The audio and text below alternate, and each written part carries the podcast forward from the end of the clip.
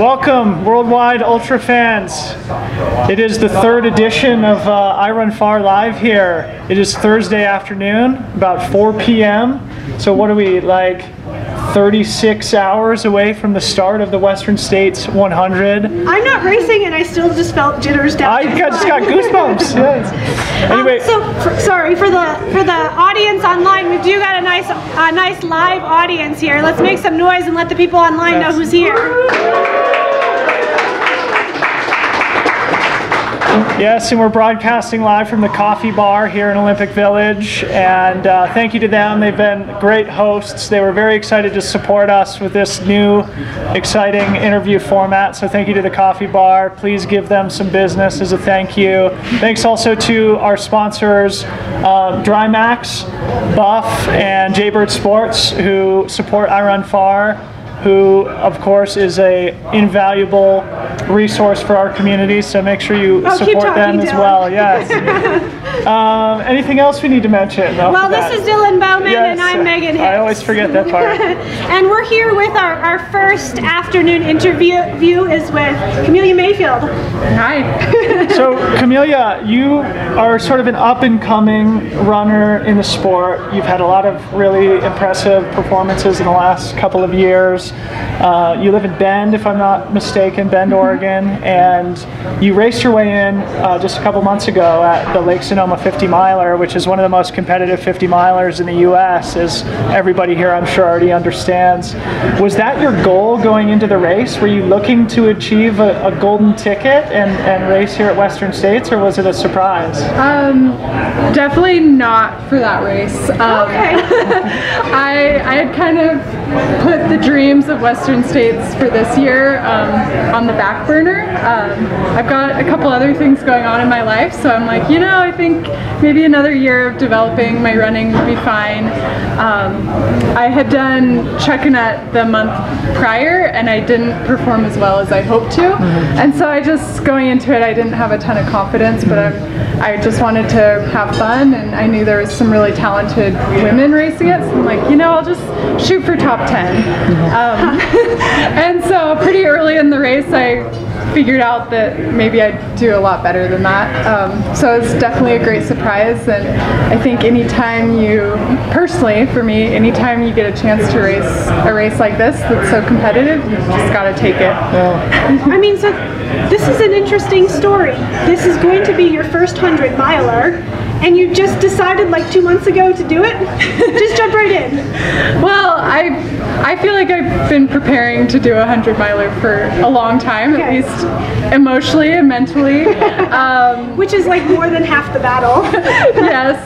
Um, that's always that's been my goal since I've started doing ultramarathons, that I wanted to race this race. Um, I, as I think a lot of people who are doing it now and are continuously entering the lottery, I mean, it's a bucket list. Um, race.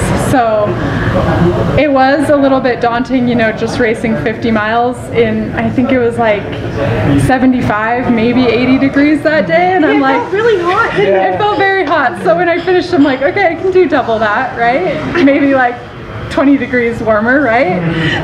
So it was, I knew that it'd be a challenge, and um, you know, initially I I was talking to Brian with iRunFar. I'm like, yeah, I'm definitely taking it. And then my fiance was like, let's let's step back a minute, like don't feel like you have to do it. Um, but it definitely gave me that chance to evaluate and just really be like, you know, I do want to do this. Yes, it might be a big jump, but you never know until you try it. Um, so iRunFar interviewed you once before after your uh, podium finish at Lake Sonoma, but the uh, viewing world, the iRunFar viewing world, still doesn't know too much about you. Mm-hmm. um, can you talk about your background in running? I think you were a D one collegiate runner, and I, I suppose you ran high school also.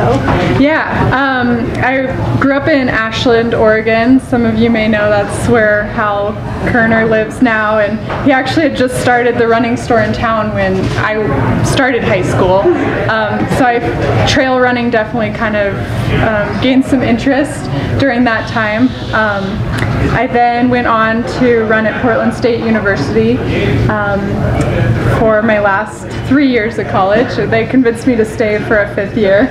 Um, Is that where Ruth Croft ran? Did you know her?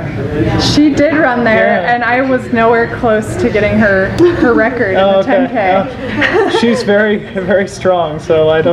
That's nothing to be ashamed of, I don't think. Yeah.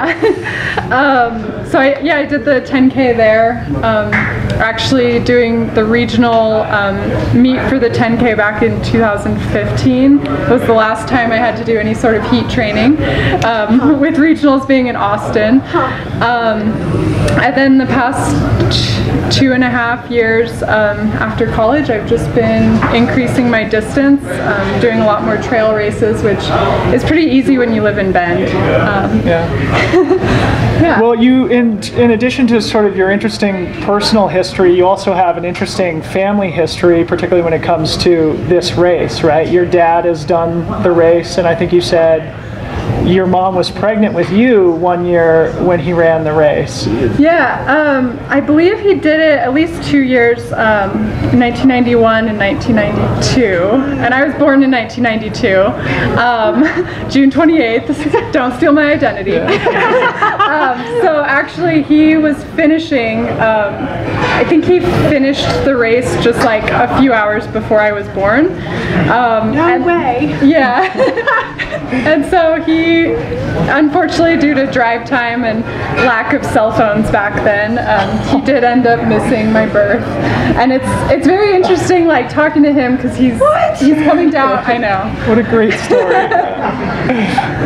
um, but it is interesting talking to him about this race, because um, it definitely holds some special memories for him. Like, he can forget like life events that we've done and all that, but then he's like, oh yeah, Forest Hill, like you're gonna feel this way, and Devil's Thumb, that's, you know, like the hardest part. So it's definitely interesting the way that um, he has that history of this race.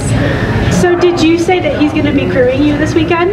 Um, he'll, he'll be around. Okay. He'll be mainly spectating. Emotional um, support. Yeah, it's definitely, I think, choosing your crew for this race is probably one of the most difficult decisions you have, because um, in some ways it's harder than running it. You know, the focus is making sure that you're in the right spot, you have all the things that you need to have, and at the same time you're also, the crew is also sleep deprived and has to have their own nutrition and all that. So um, you thought this through though. Yeah, I have. That's so interesting. I mean, with that story and the fact that you grew up in Ashland, which is the home of both uh, Hal Kerner and Tim Olson when he won the there's race. Some there's some serious history, Ashland. yeah, serious mm-hmm. history and success that's come out of that town. So yeah. I think that bodes well for you. But we're also curious, since this is your first hundred miler and certainly the most competitive race you've been a part of in your short career thus far, mm-hmm. do you have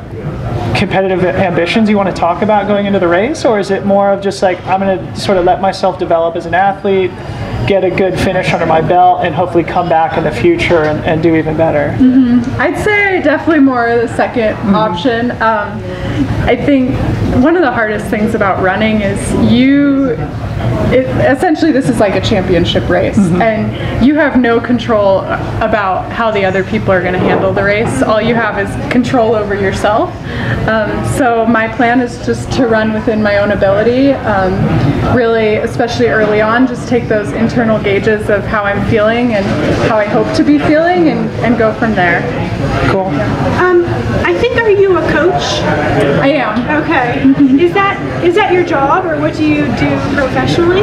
No, um, professionally I'm a caseworker. Okay. Yeah, for the state of Oregon, so I also have a pretty emotionally demanding nine to five job. Mm. Um, and then I coach for Trails and Tarmac on the side. Um, do you, uh, going into an event like this that has a ton of unknowns, that's not unfamiliar territory for a lot of people here who are going to be racing everywhere from the front to the back of the pack.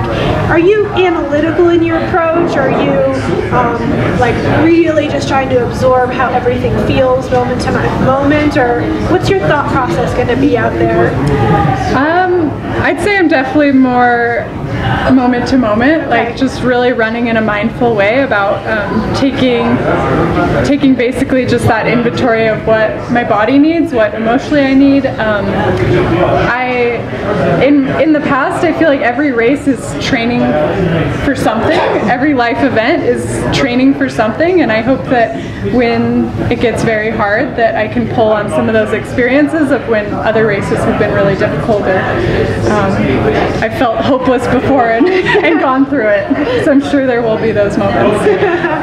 Cool. Well, maybe one more question. Um, I just mentioned you, you know, you're from Ashland, but you live in Bend now, and Bend is also a hotbed of trail and ultra running, and people who have been really successful at this race, including Stephanie Violet, Ian Sharman, who are both in the race this year, Mario Mendoza as well, Amy Sproston.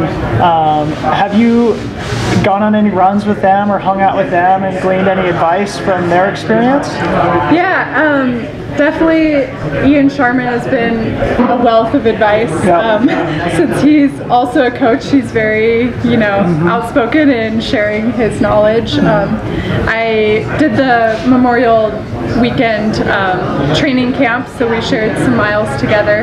And then, of course, um, Stephanie and I also sometimes run together. I think it's definitely difficult. Um, I, I'm one of the, I don't know, I know some of them have, you know, of course, like full-time jobs as yeah. well, but my schedule is pretty rigid, so it can be kind of hard to, when, when other people are training at such a high level, mm. coordinating schedules can be very sure. difficult. Sure. But it's good to have that wealth of information at your fingertips if you need it. Definitely, and just knowing like what are the good trails to go to, what other people are doing when, you know, it's forty degrees and we're trying to train for the heat. Yeah. Well, it's been great to get to know you a little bit, and uh, you seem wise beyond your years and experience. Um, so you. Good luck this weekend. I think uh, it'll be a really interesting race to watch, and we wish you nothing but the best. So a round of applause, please, for Camelia Mayfield.